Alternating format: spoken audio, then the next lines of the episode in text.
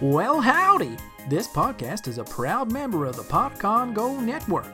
PodCon Go, family friendly shows that are fun for everyone.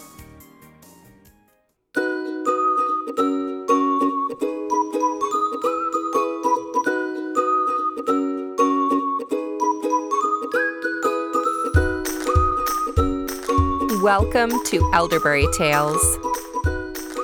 Take three feathers and put them in your waistband. It's time for a story. Today's story is In Search of the Magic Lake, an Inca tale. 500 years ago, near Cusco, capital of the Incas, there lived a girl named Ampata with her parents and two old brothers. Her family was poor and farmed the land as best they could to serve their emperor, the Sun King. Alarmed, they learned that the health of the prince, who had not been well since birth, had worsened. The Sun King feared for the very life of his only son.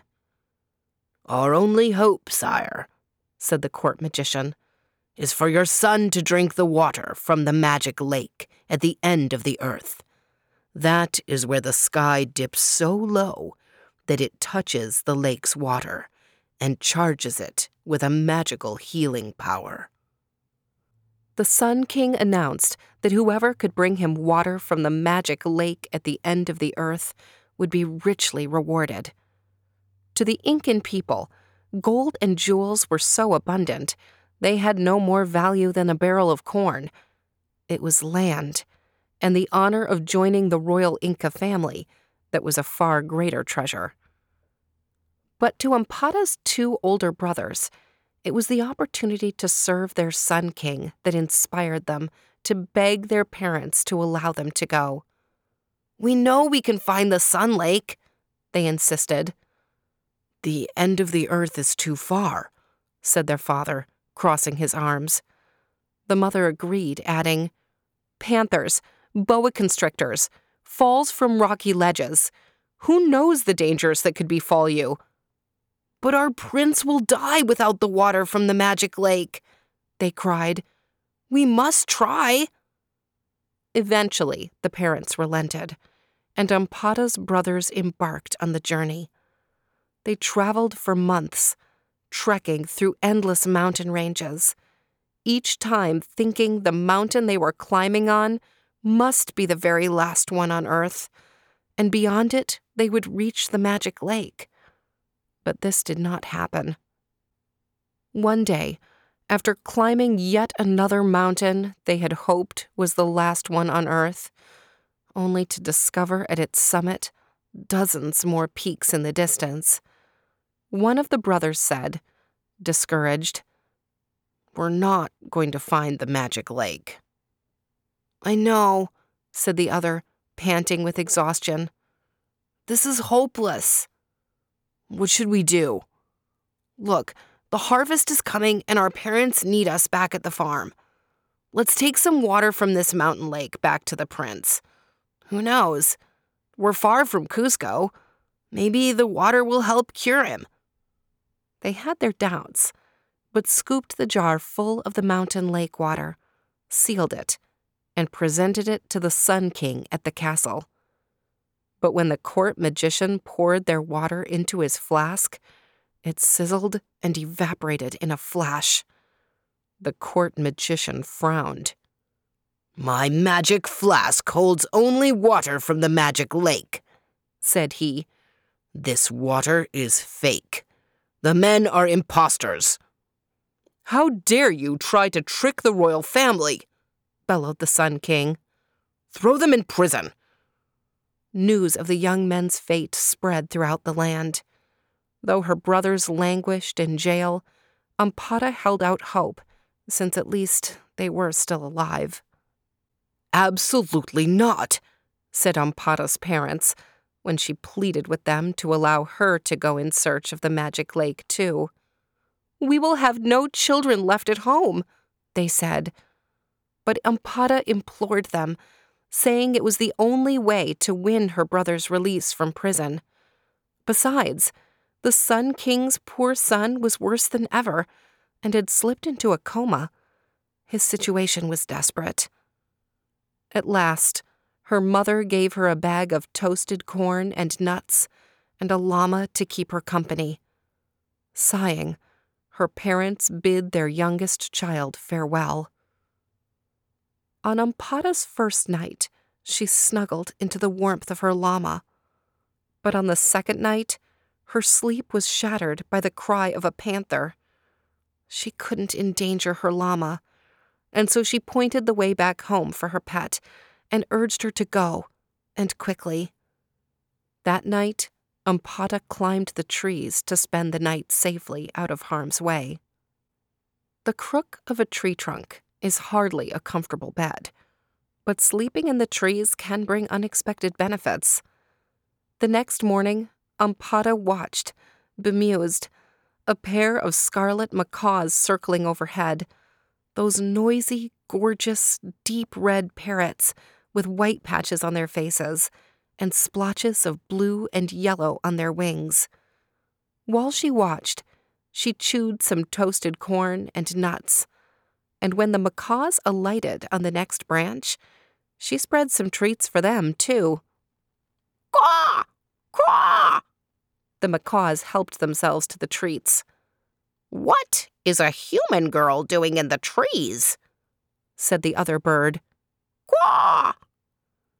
These bright and engaging birds, more intelligent than most people realize, enjoy talking and interacting with others. Ampata told them her story of the prince's mysterious sickness, her brother's failed attempt to save him, and her determination to find the magic lake. You will never get there on your own, said one of the macaws. Caw! The two birds bobbed their beaks and flew to the edge of the limb. After a few moments, one of them turned to her and said, We enjoyed your tasty treats, and we know how to help you. The macaws rubbed their backs against one another in a kind of dance. After three feathers fell, they picked them up and flew to Ampata. Said one macaw, setting the feathers in her lap. These three feathers have magic. Hold them together as a fan. They will take you wherever you want to go, and they will protect you from danger. She spread the three feathers and tied the bottom of the fan with a ribbon of wool from her hair. I can never thank you enough, she said to the two macaws. Holding the fan before her, she said, if you please, will you take me to the magic lake at the end of the earth? As if she were a feather herself, Ampata was lifted far above the trees and whisked to the mountains. Thousands of feet below her, the snow topped peaks of the Andes Mountains, the world's longest mountain range, raced by, and Ampata nervously clutched her fan. At last, she was lowered ever so gently onto the very last peak, and her feet alighted. There before her sparkled the magic lake. Indeed, where the sky touched the water, the water in the magic lake fizzed and sparkled. Ampata knew she had reached the end of the earth. She tucked the fan into her braided waistband. Suddenly, from the woods, slithered a giant rattlesnake, many times larger than she. Shaking its rattle and flicking its long red tongue, it seemed to fly toward her. Horrified, Ampata snatched the fan up before her face and closed her eyes, knowing that if it did not protect her, she was doomed. A loud clump. She lowered the fan to just above her nose and was amazed to see the giant rattlesnake had collapsed on the ground. The rattle at the end of its tail, teetering, pitched over. The next moment, a huge red scorpion, snapping its sharp front claws, surprised her from behind. It scampered toward her on its many legs, so quickly that she barely had time to raise the fan. though as soon as she did, the sound of its rushing along the ground toward her stopped. The scorpion lay on its back as if asleep. Its many legs waved in the air and then settled down to rest. Carefully stepping around the scorpion and the rattlesnake, Ampata headed to the shore of the magic lake. Suddenly, a low humming started behind her. Spinning around, she saw what looked like a low, dark cloud. Soon the humming became louder, and the dark cloud became bigger and darker. She realized with horror that a swarm of ferocious army ants was about to surround her. Quickly, she shot the fan in front of her face, not knowing if the feathers would protect her from so many ants coming in so many different directions. Yet in the next few seconds, no ants bit her feet and climbed her legs. Trembling, she peeked through the feathers. The swarm of deadly army ants silently lay around her, dead. Ampata kept the fan in front of her face while she hurried to the magic lake, and with her other hand, dipped the jar into the magic waters. As soon as the jar was filled and sealed shut, she gripped the fan and said, Right away, please. Take me to the castle of the Sun King. The next moment, she was facing the Sun King's castle and its walls of huge, interlocking cut stone. When she announced she had brought water from the magic lake, the girl was ushered upstairs to the Cinque Prince's room. Ampata gave her jar to the court magician, a looming man who regarded her suspiciously. But when he poured the water from her jar into his magic flask, and it did not sizzle or disappear, he smiled and glanced at her with excitement. He dipped his finger into the flask and let a few droplets fall onto the lips of the pale faced young prince. The sick man's lips parted. His tongue flicked out for a moment to taste the water. And then his eyes opened. Everyone in the royal bedroom cheered, and the prince smiled. Drink this, Your Highness, said the court magician, handing him the flask with Ampata's water from the magic lake. The prince took one long gulp and sat up. I feel better, he said, and color rushed back to his cheeks. The Sun King was overjoyed. You did it, he exclaimed to Ampata. You brought back water from the magic lake. She relayed her adventures, and the Sun King was impressed. You may live here and join the royal family, said he. If you please, sir, said Ampata, may I ask three favors instead? Of course, whatever you want. First, would you release my two brothers from prison? I'm sure they're sorry for their mistake and would like nothing better than a second chance to serve you again. Consider it done, said the Sun King. What else? I'd like to return these three magic feathers to my friends, the scarlet macaws. Instantly, the fan pried itself free of her waistband, shot upward in the air, quickly spun around, and flew out an empty window. It looks like that's taken care of too, smiled the Sun King. What is your third wish? Would you grant my parents large flocks of llama, alpacas, and vicuñas, and enough land to herd them so they will not be poor in their old age, and so my brothers and I can take care of them? My dear girl, I'll gladly grant this on one condition that you promise to visit us often at the castle as our treasured friend, since you choose not to join the Incan royal family at this time. As it turns out, years later, Ampata joined the royal family after all.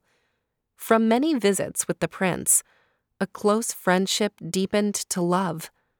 And none were prouder and happier at their royal wedding than Ampata's parents and two older brothers.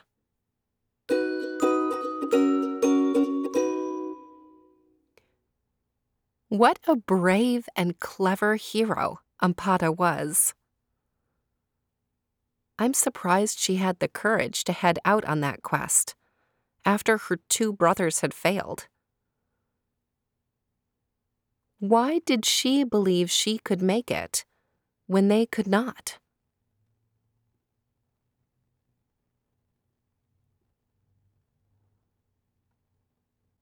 She did succeed in making it to the magic lake.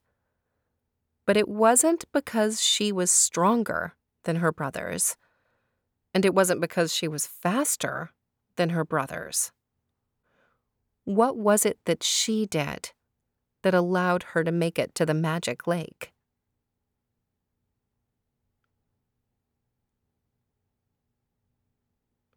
She never would have made it if she hadn't been generous and shared her food with the macaws.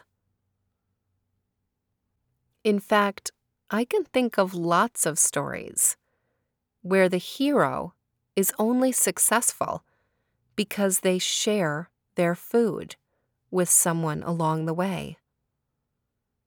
It's almost like stories are trying to show us that giving away some of what we have to other people is actually good for us.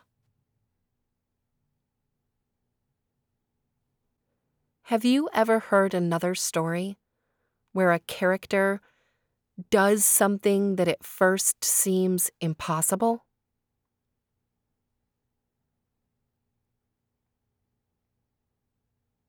Have you ever done anything in your life that at first seemed so hard that you weren't sure you would ever be able to do it.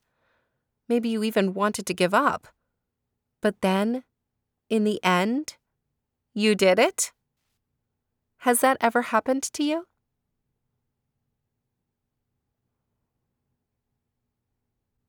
You are the hero of your own story. You are in charge of your own story. Now, that doesn't mean you get to choose exactly what happens to you all the time. No one gets to choose that. But you do get to choose every day what you are going to do next. And that is a pretty powerful gift. Today's story, In Search of the Magic Lake, was adapted by Elaine L. Lindy and published on the website storiestogrowby.org. It's used here on Elderberry Tales with permission. Thanks for listening to Elderberry Tales. I'll see you next week.